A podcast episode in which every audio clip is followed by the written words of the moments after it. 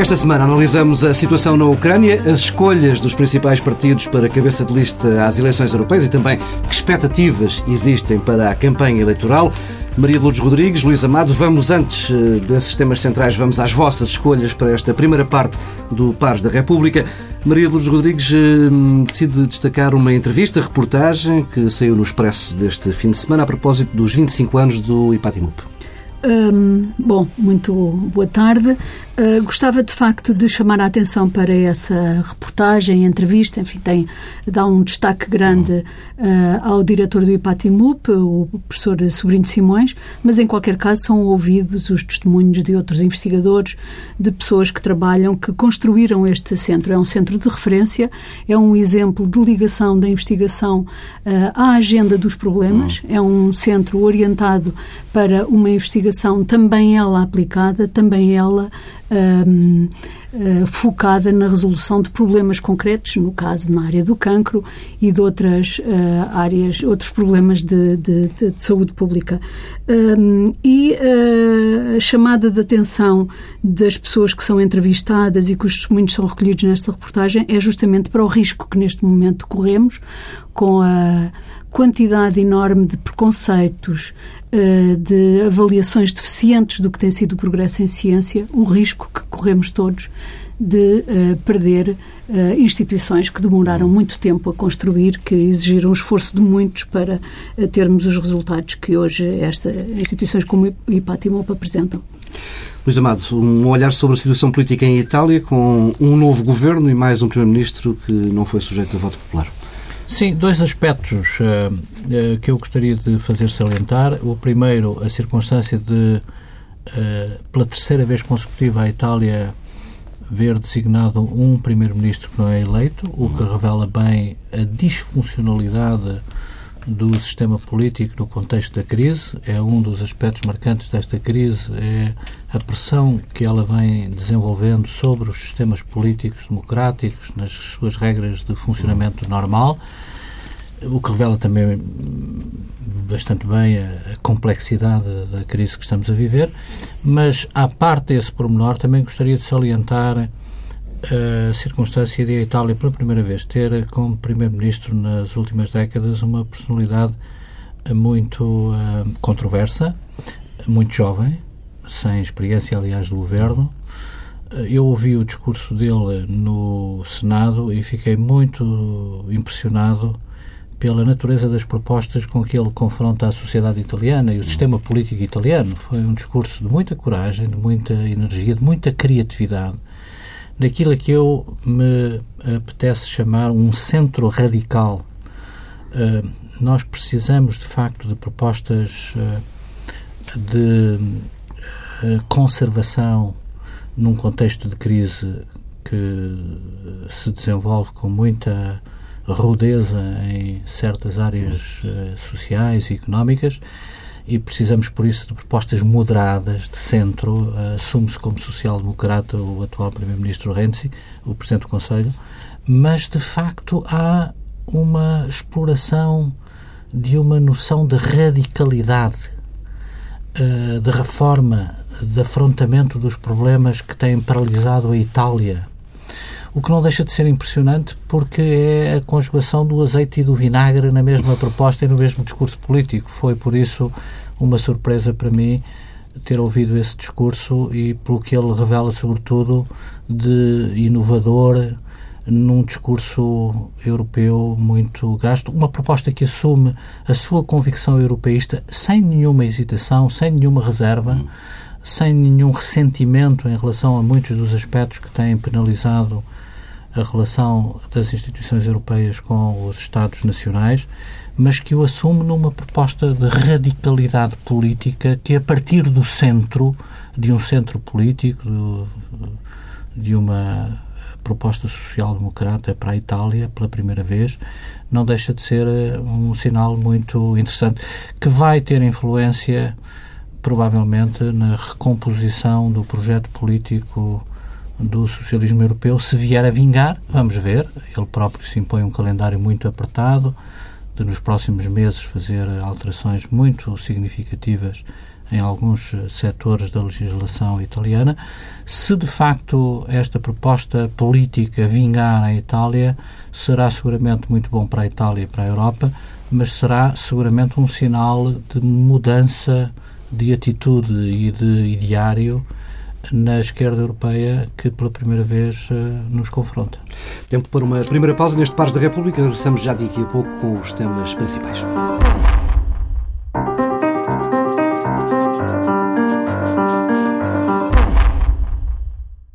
Voltamos com os temas centrais desta edição de Paz da República. Começamos com a situação na Ucrânia, ainda muita volatilidade.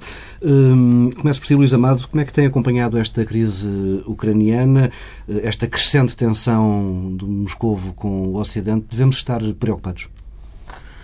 Sim, e tenho acompanhado com preocupação, como é óbvio, mas sem surpresa nenhuma. Nunca tive dúvida de que o problema da estabilidade da relação com a Rússia está muito longe de ser conseguido.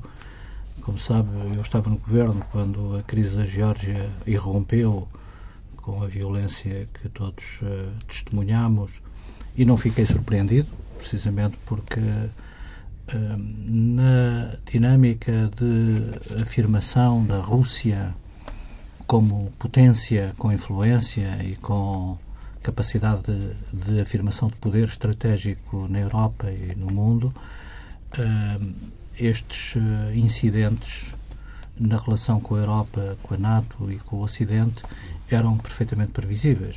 Não temos aí uma espécie de filme em reposição de 2008 com a história da Geórgia? Não exatamente porque... A surpresa com que o Ocidente foi, foi, apanhado por, este, por esta crise? Foi, foi, foi surpreendente a forma como a Rússia precipitou uh, reação à crise, embora a crise fosse uh, possível de antecipar, precisamente porque uh, os problemas uh, do relacionamento com a Ucrânia eram conhecidos, as tensões internas na Ucrânia entre duas fações antagónicas que desde a Revolução Laranja não encontraram ainda um equilíbrio no relacionamento, até em termos constitucionais, como sabe, uma das fontes de divergência foi a substituição pelo presidente Yanukovych uhum. da Constituição de 2004, que agora foi reposta, e nesse contexto as tensões internas de alguma forma projetavam as tensões geopolíticas nessa região entre o Ocidente em expansão para aquela área do mundo nos últimos 20 anos depois do fim da Guerra Fria e a Rússia que procura recriar uma zona de influência estratégica em toda essa fronteira. De alguma forma, nós estamos a viver, quer com a crise do euro, eu tenho sublinhado isso até nas aulas que tenho dado sobre estas matérias, nós estamos, eh, quer com a crise do euro, quer com a crise na Ucrânia, estamos ainda a viver uma etapa final, provavelmente final, eh, se não for final é muito preocupante, da ruptura que representou a queda do Império Soviético há 20 anos atrás, sem uma catástrofe geopolítica. O que há de surpreendente, ao contrário do que Putin diz, que foi uma catástrofe geopolítica a queda do Império Soviético, na minha leitura, verdadeiramente surpreendente foi, de repente, da noite para o dia, num instante, ter desaparecido uma potência mundial como a União Soviética era, sem uma catástrofe geopolítica. E em grande parte não houve catástrofe. Porquê? Porque o Ocidente e a Europa reagiram com uma grande agilidade do ponto de vista estratégico, com dois movimentos. Euro, reforço da integração europeia e contrabalanço à reunificação da Alemanha com a criação do euro, e ao mesmo tempo alargamento muito rápido até às fronteiras da Rússia. E, portanto, estes dois movimentos, de alguma forma, estabilizaram o processo de absorção dos impactos que eh, representou na ruptura geopolítica na Europa a queda da União Soviética.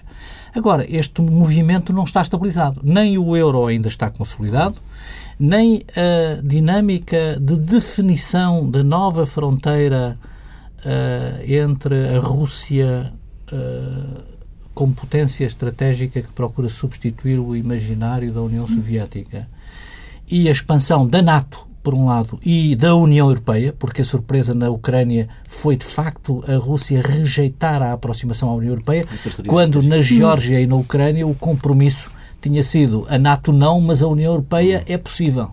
E, portanto, há aqui ainda uh, tensões que têm que ser dirimidas durante as próximas, os próximos tempos.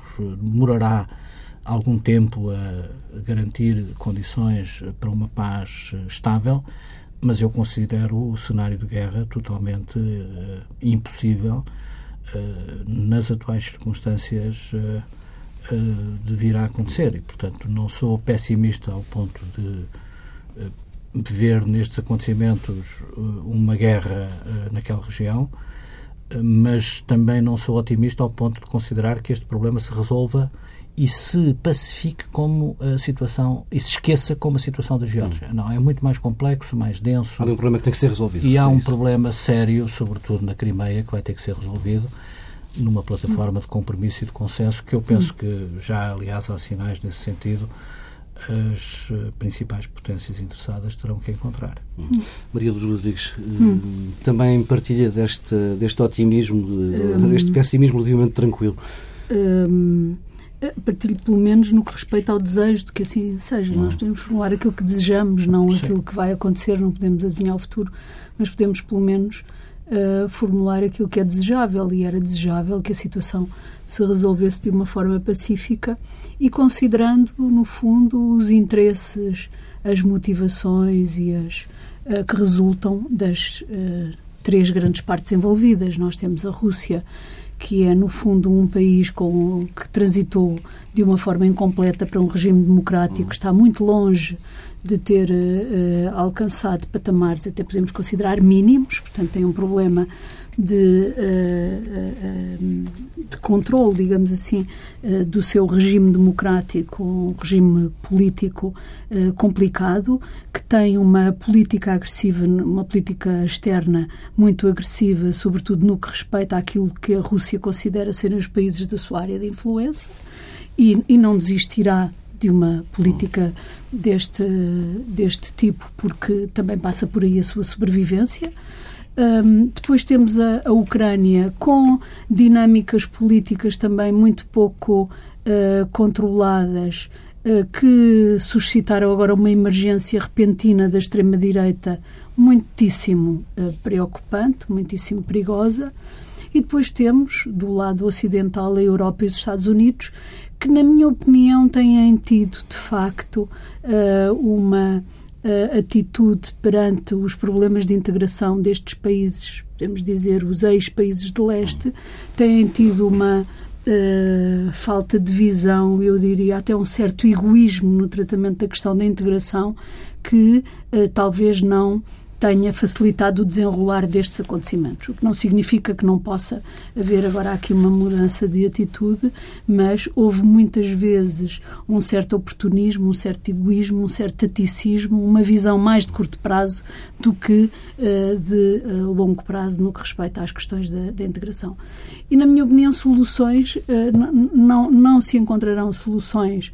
Um, satisfatórias se não forem soluções que passem por responder às expectativas uh, das três partes, não é? Não pode haver aqui vencedores absolutos nem perdedores absolutos.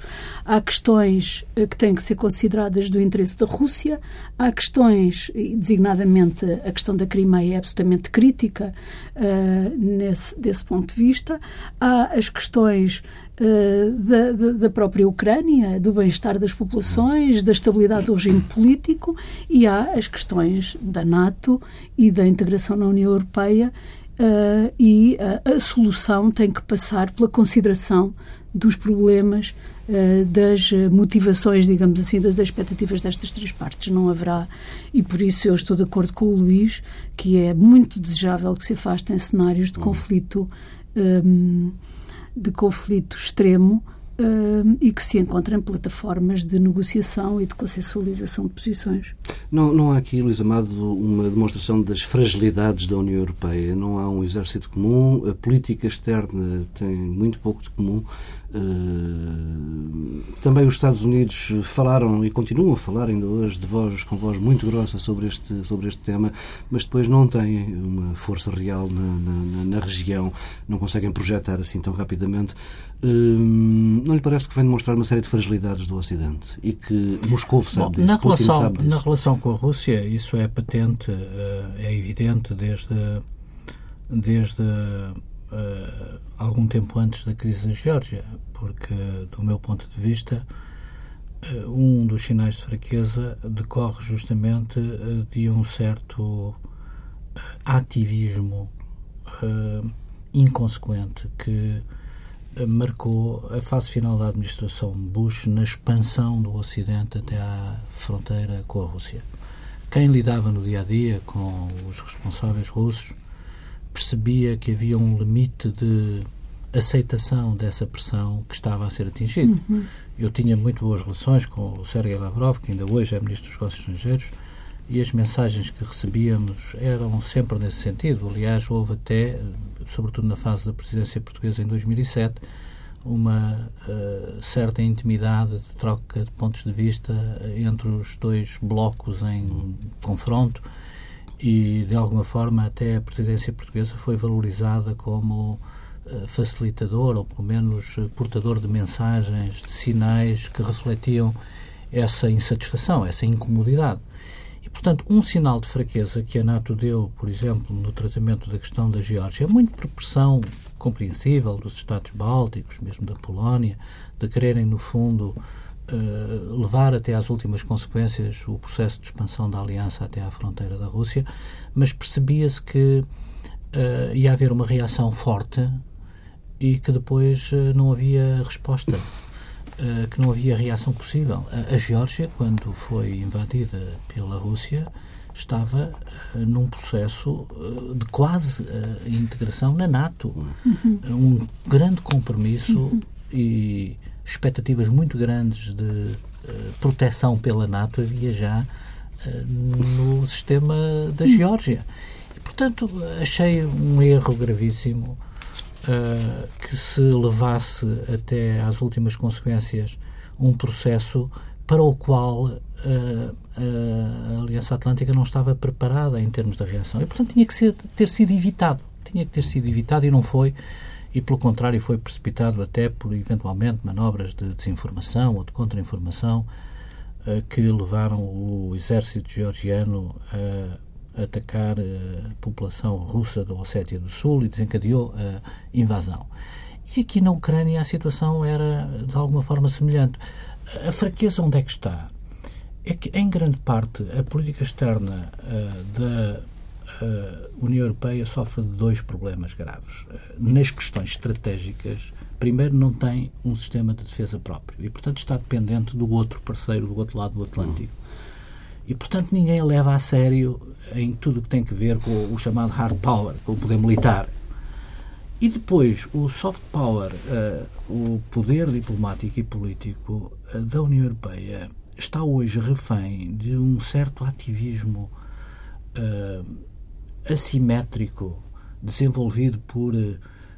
você viu na praça apareceram vários ministros em campanha uh, por uma das fações do confronto numa disputa interna de um Estado. Custa-me ver. Compreendo, mas custa-me ver. Acho que tem que haver alguma distância. Porquê? Porque depois não há uma cabeça estratégica que fale em nome da União Europeia e que projeta. E, portanto, cada país vai em função da sua agenda e muitas vezes pressionada pelos editorialistas e pelas organizações não governamentais e pelos ativistas no Parlamento. Hoje também vão... tínhamos o nosso Ministro da Economia a dizer que não haverá problema com o calçado português na Rússia. Quer dizer que é... Vamos atrás Tudo o que havia para dizer sobre a... atrás das televisões, atrás das televisões, as televisões estão na praça. Então é preciso aparecer nas televisões na praça. E de facto, hum, depois, como não há uma cabeça, hum, a Europa é hoje um corpo, um grande elefante sem cabeça.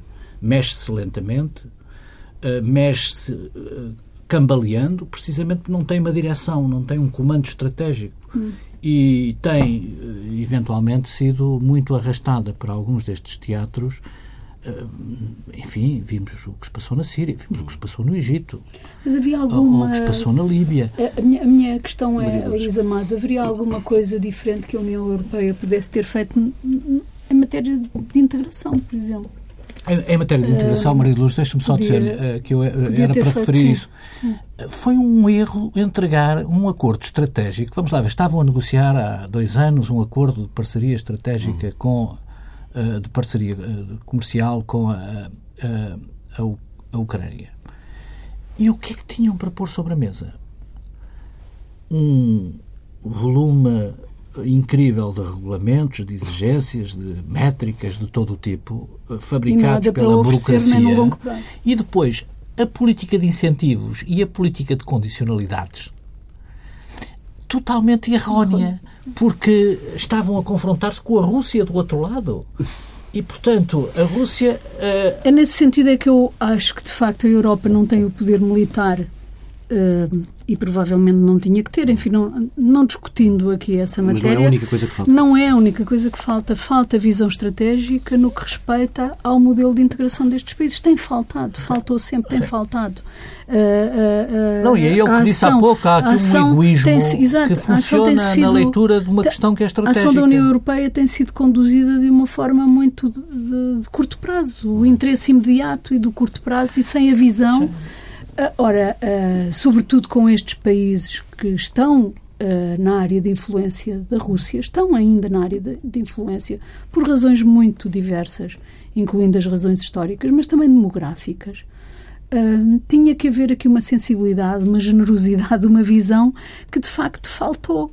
Não é apenas falta a diplomacia, falta os instrumentos mais eh, poderosos, mas depois falta também uma visão. Sim, uma que, liderança eh, estratégica. Sim, exatamente, no que, que respeita às causa, matérias relativas à integração. O que estava em causa é, como se vê, aliás, agora mesmo vimos que a proposta que a União Europeia tem para oferecer é muito mais generosa e muito mais capaz de satisfazer as expectativas da Ucrânia. Não foi, Mas se tivesse sido assumido há dois ou três meses atrás, Exatamente. é óbvio que o presidente Yanukovych não poderia, face à pressão que tinha interna, se tivesse uma proposta do lado europeu que pudesse uh, apresentar ou que pudesse ser apresentada como uma proposta alternativa à proposta russa, ele não tinha grande margem de manobra. Uh, quem lhe entregou, quem lhe deu margem de manobra foi exatamente o tipo de negociação para um dossiê estratégico muito condicionado por incentivos e condicionalidades uh, muito burocráticas, muito reféns dos processos uh, correntes com é que a União Europeia é? se assim uh, relaciona. Excesso de regulamentação? Nem sempre, nem sempre. Uh, esta regulamentação é necessária, esta burocracia é necessária, tem é que ter um, Uh, tem que ser dirigida. Tem, tem que, ser, ser dirigida e, tem, e não pode faltar a dimensão política. política não, é? não é? Se falta a dimensão política, é um vazio. É de e facto neste um caso, até mais, é, é, é, a dimensão estratégica, porque de facto a União Europeia tinha que ter encarado a questão da negociação com a Ucrânia face ao que era previsível que na tensão com a Rússia esse dossiê iria provocar, tinha que ter uma abordagem estratégica desta negociação e não uma abordagem técnica ou mesmo política. Era estratégica. Uh, queremos ter a Ucrânia deste lado. Então vamos apostar em. Pelo, pelo menos fazer uma proposta que compensasse as perdas sim, eventuais. Sim, exatamente. exatamente. Não olhar para a Ucrânia apenas como uma possibilidade de extensão do mercado uh, europeu é olhar para a Ucrânia como um país soberano com uh, riqueza não apenas riqueza material suficiente para enriquecer toda a Europa. É? Bem, vamos mudar de assunto. Está já completo o quadro de cabeças de lista às eleições europeias de maio. Ainda hoje a coligação PSD-CDS revelou o manifesto eleitoral de candidatura, de uma candidatura cabeçada por Paulo Rangel. Mais daqui a pouco, no Porto, à noite, Francisco Assis é apresentado de forma oficial como cabeça de lista do Partido Socialista. Ora, lendo as 101 propostas que foram apresentadas eh, como manifesto eleitoral da maioria, fica a sensação de que pouco ou quase nada separa aquele conjunto de ideias daquilo que poderá e deverá vir a ser apresentado pelo Partido Socialista. Vamos eh, ter, eh, com, todo este equilíbrio de, de, ideias, uma campanha muito centrada em temas nacionais. Maria Luz Rodrigues, que expectativas é que muito tem? provavelmente. Eu não vi ainda o manifesto uhum. que o Paulo refere. Uh, não conheço também as propostas do Partido Socialista, estou curiosa, verei ainda hoje, certamente, mas o que a mim me parece é, é o seguinte: é uma questão mais de fundo. A Europa foi muito importante para Portugal nos últimos 20, 30 anos, nos últimos 40 anos foi muito importante para o desenvolvimento da democracia, para o desenvolvimento do país, para, para a abertura ao mundo. Foi de facto uh, um, um digamos assim, uma alavanca muito, muito positiva uh, e era percebida e percepcionada pelos portugueses como uma dimensão positiva da nossa história recente. Uh, ora, esta crise revelou toda a insuficiência do projeto europeu, a incapacidade da Europa de responder à crise financeira, a incapacidade da Europa para concluir o próprio projeto europeu, não apenas na dimensão da moeda única, mas na dimensão mais política, eh, que tem pesado de uma forma muito, muito negativa sobre eh, alguns eh, países e tem, sobretudo, dado um amplo espaço aos nacionalismos e aos egoísmos nunca antes expressos da forma como temos assistido nos últimos anos. E isso uh, prejudica claramente a percepção que os portugueses têm também da Europa. E se deixamos alastrar uma percepção negativa da Europa, se deixamos aumentar o número dos eurocéticos, como eu acho que nos últimos anos tem aumentado em Portugal, uh, isso é uh, muito negativo do meu ponto de vista, porque sou europeísta, muito negativo para o país. Ora, o que é que se esperava dos partidos nesta campanha? Era um contributo para este problema. Uh, Portugal corre ou não o risco de aumento de pessimismo em relação à Europa, de descrença no projeto europeu. Então, qual é o contributo do PS, qual é o contributo do PSD para inverter esta tendência e para fazer mudar não apenas a Europa, como a percepção que os portugueses têm do que é hoje o projeto europeu? E isso, uh, aquilo que podemos ver até agora, e agora já é tarde, é tarde, uh, aquilo que são os programas, aquilo que é a visão dos partidos para este uh, tema, devia estar a ser trabalhado há muito tempo. Portanto, eu considero que é tarde, já aqui o tinha referido. é tarde e não me parece que vá muito além daquilo que é a rotina das últimas campanhas eleitorais para as europeias. Ora, estas eleições europeias uh, exigiam uma diferença, exigiam uma concentração naquilo que são hoje os uhum. problemas da Europa e do país, que não estou a ver como é que ela pode ser construída, porque se houvesse uma visão, se houvesse um discurso, se houvesse um projeto, certamente que ele já teria sido uh, apresentado, ele já teria emergido naquilo que são os discursos políticos, eu não estou a ver. Portanto, estou muito pessimista, porque vamos ter uh, um confronto entre o PS uh, e as, os partidos da coligação, unidos agora numa nova, numa nova coligação para as europeias, uh, e temo que aquilo que se vai discutir é da forma mais básica a política interna, sem nenhuma, sem que se avance nada naquilo que é a discussão necessária, a discussão de que necessitávamos. Luís Amado. Eh, no essencial estou de acordo há, com a Maria de Lourdes, há um déficit de debate, de reflexão, de questionamento das grandes questões sobre o futuro da Europa na vida política portuguesa eh, que se têm revelado também nesta pré-campanha. Eh, claro que a indicação dos dois cabeças de lista é um sinal estimulante, precisamente porque são duas pessoas que no dia a dia escrevem sobre a Europa, têm pensam trabalho publicado, pensam a Europa mas não basta. Eh, era preciso muito mais. O país, o país é um, como a Maria Luz sublinhou, deve muito eh, da sua estabilidade e do seu progresso e desenvolvimento das últimas décadas à relação com a Europa. E nesse aspecto, uh, o país também tem alguma coisa para dar à Europa. O país tem que pensar a Europa na sua reconfiguração, até pelo facto de ter sofrido o impacto desta crise e do euro e dos movimentos com os quais foi solidário e que o prejudicaram em termos de competitividade, por exemplo, no processo de alargamento com o leste, mas nas grandes questões que se colocaram à Europa nas últimas décadas, Portugal teve sempre uma posição de grande coerência no processo de aprofundamento e de alargamento e de expansão da ideia da Europa mas no fundo uh, também tem uh, as suas dificuldades em adaptar-se a esta realidade da integração europeia alargada. Nessa perspectiva, Portugal pode e deve dar um contributo para a reconfiguração do projeto europeu que esta crise determina, mas também uh, uma visão da relação da Europa com o mundo. Portugal tem um capital de relacionamento estratégico com algumas regiões importantes do mundo que deve valorizar na forma como a Europa procura também, neste processo de ajustamento interno, reposicionar-se como polo de poder mundial na relação com o mundo, designadamente com o mundo emergente e com a nova ordem que emerge.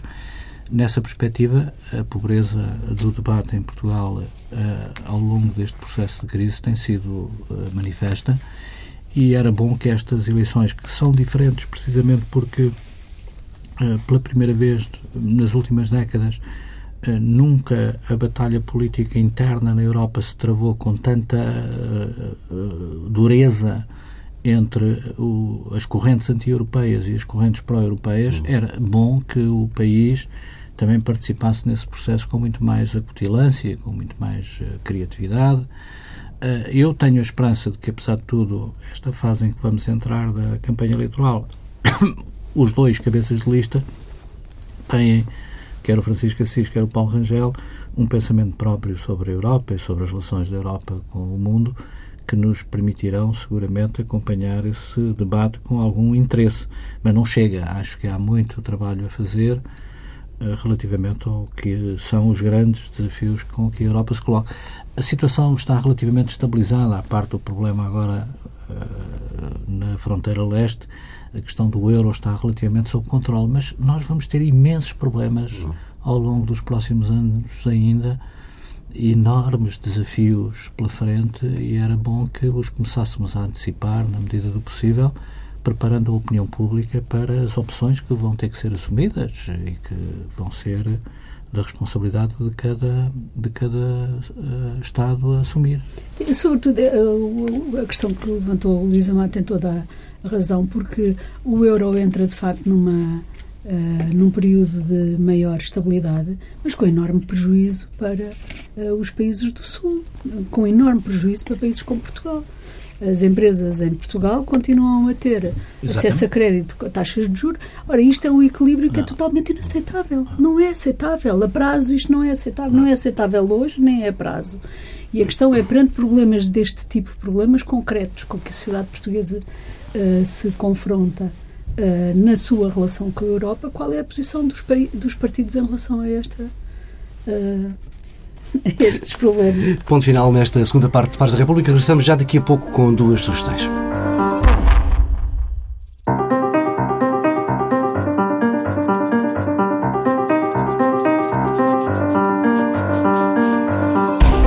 Estamos de regresso com duas sugestões. Maria Lourdes Rodrigues, uma sugestão já para hoje. Leitura atenta da edição de hoje do Jornal Público. É, é, é uma edição especial. O jornal de hoje foi dirigido pela Adriana Calcanhoto e tem imensos artigos, dossiês, temas uh, explorados sobre o Brasil. Tem uma longa entrevista do ex-presidente Fernando Henrique Cardoso, muitíssimo interessante, com, revela de facto uma visão do mundo muito interessante e eu recomendo a leitura do Jornal Público em papel, mesmo podendo ser visto online, recomendo em papel. De leituras com outro folgo, a reedição das obras completas de Ana Rocha Pereira. Sim, eu vi a, a, a referência a, feita pelo Pacheco Pereira esta semana à reedição da obra e concordo com os argumentos que ele utiliza. Eu acho que o país tem necessidade de revisitar grandes personalidades da cultura portuguesa que, sobretudo em relação aos estudos clássicos, que nesta fase da era digital em que estamos a entrar, se revela cada vez mais distante do senso comum e é preciso que de facto estes uh, trabalhos sejam mais divulgados, mais conhecidos uh, na medida do possível e portanto deixava essa referência à obra reeditada da Maria Helena Rocha Pereira, uma referência aos estudos humanísticos e clássicos em Portugal. É sem dúvida muito estimulante. Eu como sofro desse síndrome de ter pouca uh, cultura clássica porque não estudei grego nem estudei latim. Uh, tenho sempre, quando vejo estas referências, uma solidão de não ter partilhado uh, com alguns o pensamento e a riqueza intelectual de personalidades como Maria Helena Rocha Pereira. Ponto final, fica por aqui esta edição de Paz da República. Regressamos na próxima semana, à mesma hora.